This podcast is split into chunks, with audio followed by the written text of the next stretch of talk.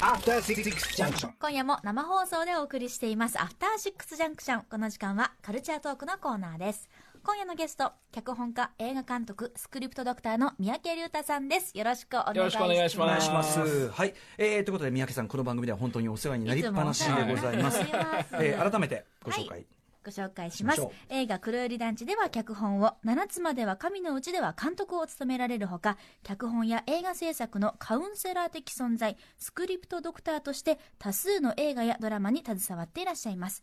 またスクリプトドクターの脚本教室初級編中級編。スクリプトドクターのプレゼンテーション術。さらにこれなんで劇場公開しなかったんですか？スクリプトドクターが教える未公開映画の楽しみ方など著書も著書も多数出版されています。はい、えー、とこの番組ではですねやはり金曜日の振り返り企画「アトロックフューチャーパストね」えーまあ、レギュラー的に出ていただいておりますし、えー、とあと2月12日この水曜日で特集で言いますと、えー劇場未公開映画の楽しみ方講座というね新シリーズで文芸エロス編ということで、ははいい文芸エロス、えー、と表情からね読み解いていくジそうですね。ャンルである、ええ。なんかそこからすごく僕あの特集はものすごく考えさせられるっていうか。三宅さんからのやっぱ問題提起でもあるというかねうん。あの我々観客に対する問題提起映画の見方というものに対する、うん、あれでなかなかねちょっとこう背筋を正すというのかななんかねちょっとこれは実はあの聞きづらい以上に厳しい、厳しい問いかけをされてるぞっていうふうに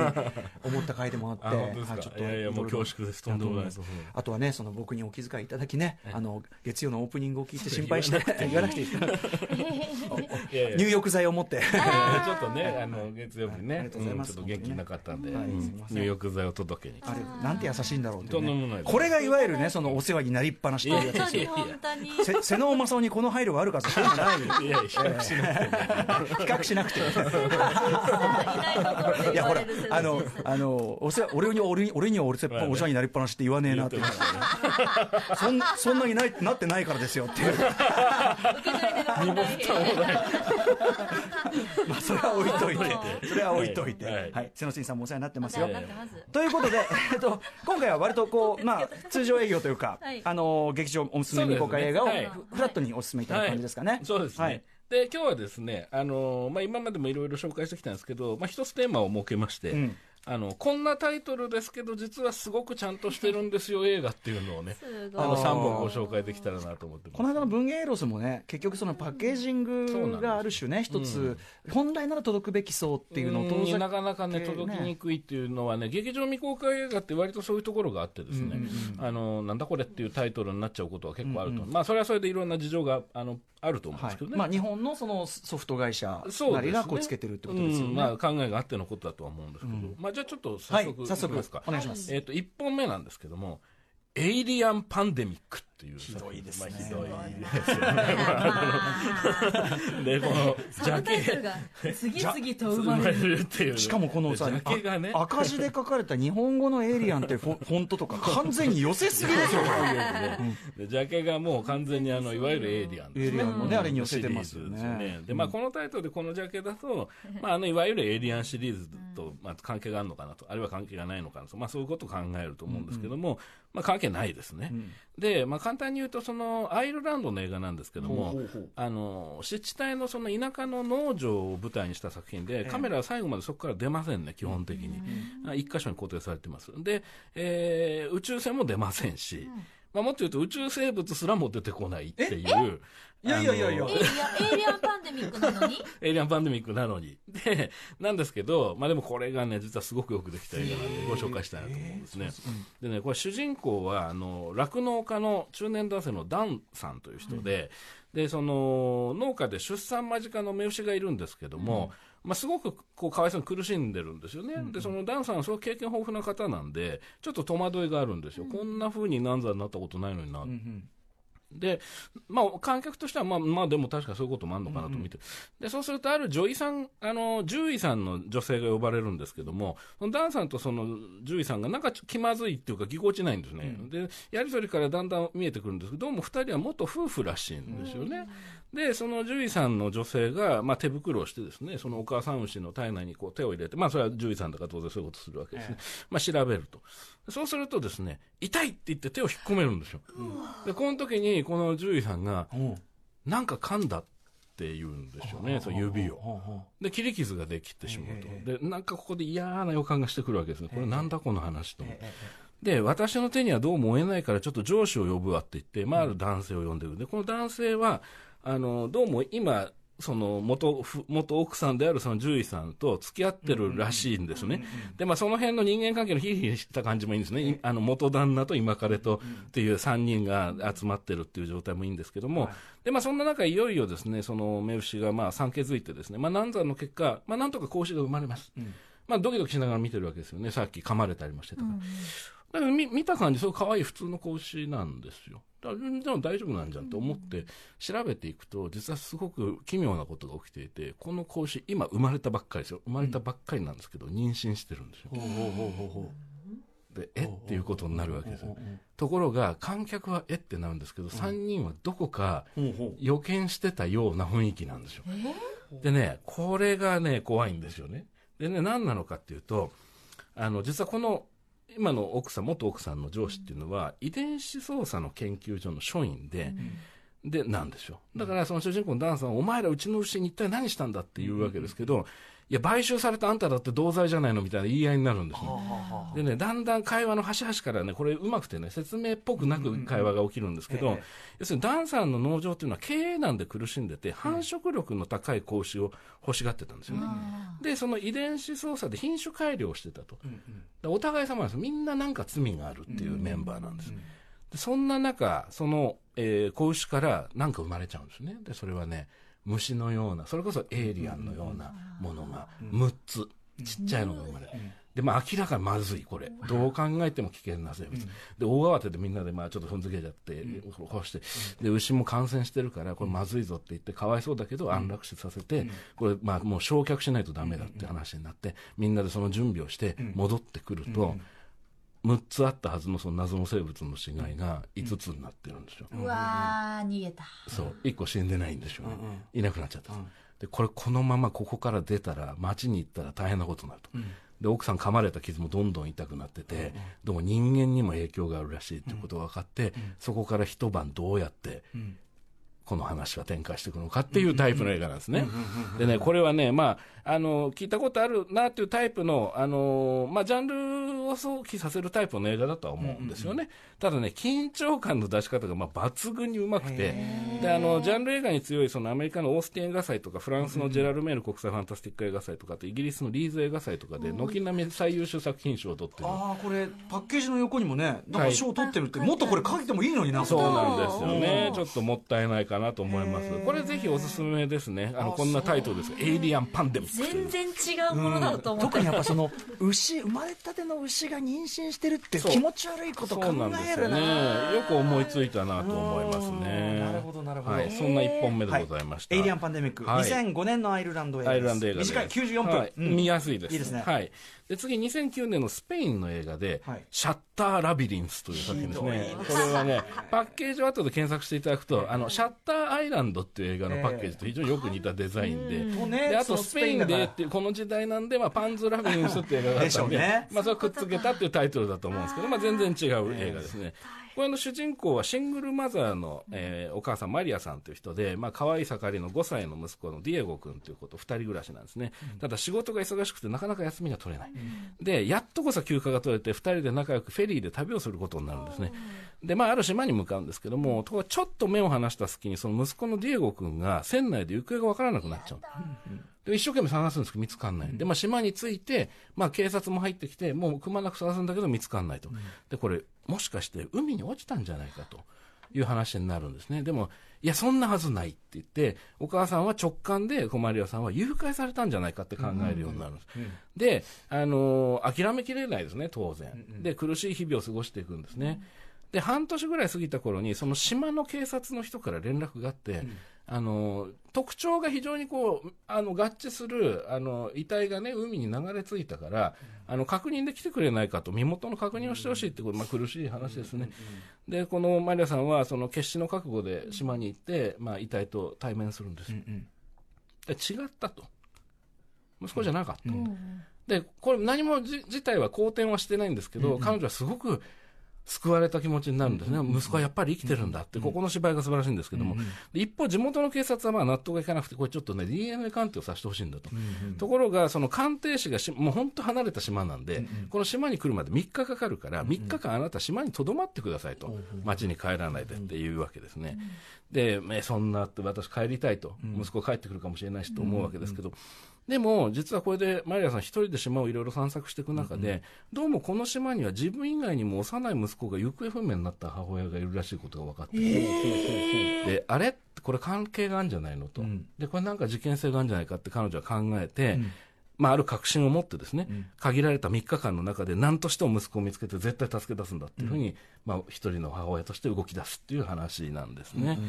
でね、これはね、あの、まあ、行方不明者って、まあ、一つ、ある程度系譜はあったりするんですけども、うん、まあ、なんか最後謎が解けるみたいな、まあ、そういう面白さもあるんですけど、うんうん、見どころはやっぱこの主演のエレナ・アヤナさん、アナヤさんっていう、スペインではすごく有名な女優さんなんですけど、この人はもう本当に素晴らしいですね。で、あの、有名なところでアメリカ映画だとワンダーウーマンで、あの敵側にあの半分仮面をつけた女性の博士が出てきたと思うんですけど、あの役を演じてらっしゃるんですけど、まあ素晴らしいんですね。で、この映画であのシッチェス・カタロニア映画祭で最優秀主演女優賞、それからポルト国際映画祭の最優秀主演女優賞っていうのも取ってると。まあそういう映画なんですけど、シャッター・ラビリンスね、タイトルね。放題がね、ついてる。放題で。これでも、あれですね、そういうこう、ジャンル系映画祭、はい、ね、あの、で賞を取ってたりすると、こういうものでもやっぱり、ね、確実にこう広いもののポイントとしてはあります、ね、ありますでもやっぱり非常に感動的ですね僕は本当最後の方はもう泣きながら見てた感じでしたね、素晴らしい作品なので、まあ、これを機会にぜひということでございますさあじゃあ時間も押してきたんでもう一本い。かせていただきます、はいリビングデッドサバイバーひどいですね。こういう言い方になっちゃうという思わず。まあ、リビングデッドとついてるということは、まあ、ゾンビですね。うん。でただこれフランス映画なんですね、えー、でそのタイトルと、まあ、ジャケ写を見る限り、まあ、ゾンビ世界で割と派手なサバイバルアクションをする感じかなと思うんですけど、うん、まあ、全然違って、ね、違うの？とっても静かなゾンビですごい非常に珍しいですね、うんうん、でね主人公はサムという20代の男性なんですけども、あの彼女に振られて元カノになっちゃった女性に、カセットテープをたくさん貸してたと、彼、音楽大好きで、うん、でそれをあの、まあ、ほっとけなくてね、どうしても取り返したい、あと自分が大事にしてたものを知ってほしいって思いもあるんでしょうね、でその元カノのアパルトマンっていうんですかね、フランスによくある。古い建築ですけども、うん、中、何層にもなってる、うん、そこへ取りに行くんですね、そこが始まるんですね、そしたら元カノはすごく社交的で、あのホームパーティーを開催してて、で一方、この主人公のサムは人付き合いがすごく苦手で、あの非常に居心地悪い、で彼女はそんな彼に嫌気がさしてるから、カセットも適当に一番奥の部屋に段ボールに入れてあるから適当に持って帰ってよみたいなことで,、でショック受けながら奥の部屋行くとやっぱりもうもう雑に扱われた自分の宝のカセットテープがいっぱいあるんですよね。でなんかお酒もあの合わないね普段飲み慣れてないお酒も飲んじゃったしって言って、うん、そこで彼はうとうと寝ちゃうんですね一人寂しく、うん、で朝になって起きるとどうも様子がおかしい。その周りのパーティーでいっぱいいた人たちが一人もいなくなっててもう彼女もいないとで壁にはやたら血の跡とかがあるとで、なんか外が騒がしい。なんだこれ窓の外見ると、もう世の中がゾンビの世界になってるんですよ。で、なんでかはわからないんですね。まあまあ、それはここの手のものではよくあるやつですよ。で、ここからが独特で面白いんですけども、普通こうなってくると彼は、主人公は、なんとかじゃ助かるために脱出して、あの、もっとね、人がいるとこ行こうとか、軍隊に会いに行こうとかすると思うんですけど、もともと人間関係を煩わしいって感じてる人だったので、どうすればこの場所で静かに安全に暮らせるかっていうことを考える。この状態キープでいい。この状態キープでいいと。キープさえできれば宝物のカセットもいっぱいあるし。そう。あのホームパーティーですごいステレオでガンガン音楽かかったからそれでも聴けるしっていうことで快適に過ごそうとし始めるでそうなんです。よそれでアパルトマンなんでこう螺旋階段があっていろんなフロア見に行くとみんな逃げて人がいないからそれぞれの家で自分に合うものを見つけてどんどん自分が暮らしやすい部屋に改造していくんですすごい。したらあの会ったこともない2階かなんか住んでる人の家にドラムセットがあってで彼実はドラムすごい得意で。もう普段絶対にアパートでやったら怒られちゃうのに、もうもの大音響でドラムソロやったりとかする。まあそのせいで外ゾンビがいっぱい寄ってきちゃったりとかっていうのもあるんですけど、あと缶詰とかいっぱい集めたり、まあいろいろ武器も集まってきたりとかするんです。ただね、そんな生活を送ってると、やっぱちょっと寂しくもなるんですやっぱ彼でも。で、ここがうまいんですけど、それこそ古いアパルトマンってよくあの鉄の扉をガラガラって開けるエレベーターありますね、ゆっくり上がっていく、であれがやっぱあるんですよね、でそこに挟まっちゃって出られなくなっちゃってるおじいちゃんのゾンビがいるんですよ、でずーっと止まったエレベーターの中でガウーって言ってて、でも外に出てくるわけでもない、まあ安全っちゃ安全。はいでそのおじいちゃんが唯一の話し相手になっていくんですよね。で、ゾンビだから、会う会うしか言わないんですけど、いや、今日はこんなことがあってみたいなことを、まあ、話すんですよね。で、ついイライラして当たっちゃう時もあって、そうするとその後、い一晩寝てから翌日、昨日はすいませんでしたと、あの、ちょっと無礼でしたみたいな、謝りに行ったりとかして、そうやって、まあ、精神のバランスっていうのを取っていくんですよ。ちょちょっとオフビートコメディオフビートコメディですね。うん、おっしゃる通りです。で、まあ、構造的にはどちらかというと、ロビンソン・クルーソーとか、あの、キャストアウェイとか、そういう、あーあの、漂流物漂流物に近いつく、あれも確かボールに話しかけたりとかしてたと思いますけど、で僕面白いと思ったのは、彼が立てこもってるアパルトマンというのは、彼の自宅じゃなくて、彼を捨てた元カノの自宅なんですよね。もともと振ったことをすごく怒ってて、まあ執着してたじゃないですか、ええ自分の思いを知ってくれっていう。え。ところが、これ面白いんですけど、彼が新しい問題と向き合っているうちに、元カノへの執着がいつの間にか浄化されてるというか、その、忘れちゃってるんですよね。そのだから、彼女のものがいっぱいある部屋のはずなのに、はいもういつの間にか彼の部屋になっていって、彼はどんどん過ごしやすくなっていくんですよね。これ三宅さんがねあの、あのご本の中でおっしゃってるね、はい。嫌なことっていうのはねこう押し出されていくんだっていうね。そうですね。まさにね。あ新しい面白みっていうものを見出すことによって、その過去の記憶っていうの執着っていうのが薄れていく過程が描かれてるんですね、ただ一方でそれだけではじゃないんですよねこの映画。そこがいいんですけども非常に射程が長い映画だと思うんですけど、眼差しが固定されてっちゃうんですよ彼、ずっと同じアパートの中で過ごしてるから、窓から見た世界を、せ自自分が知ってる全ての世界はその世界だと思っちゃうんですね。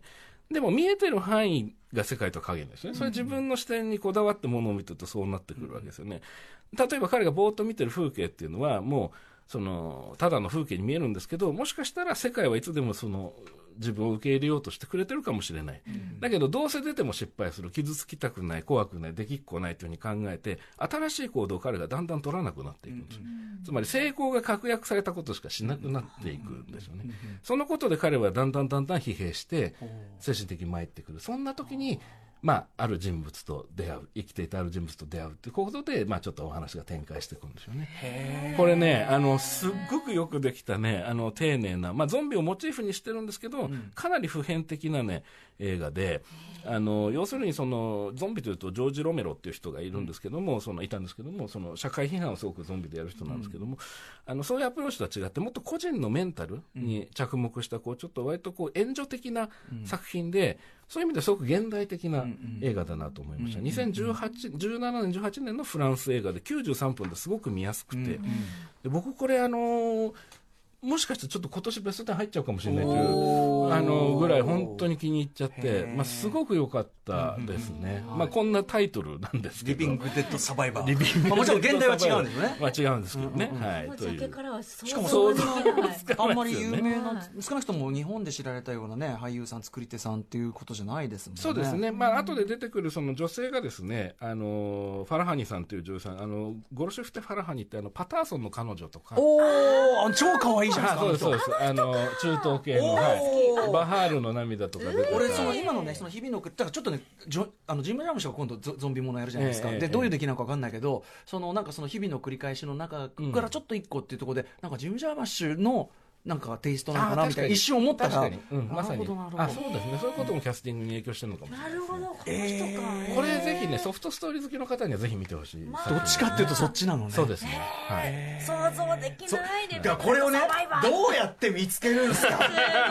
え、何本見てるの？わかんないです。あーすごい。マジで。そんな3本をね今日はご紹介して。あの、毎回これ念を押しますけどええ、これ良かったのをチョイスしていただいてるわけで、もう全然。あのまあそういうのもあるっちゃあります。まあ必ずいいとこは見つけちゃいますけどね、性分的に。はい。でもその中でも特に面白かったのをお勧めしに来ました。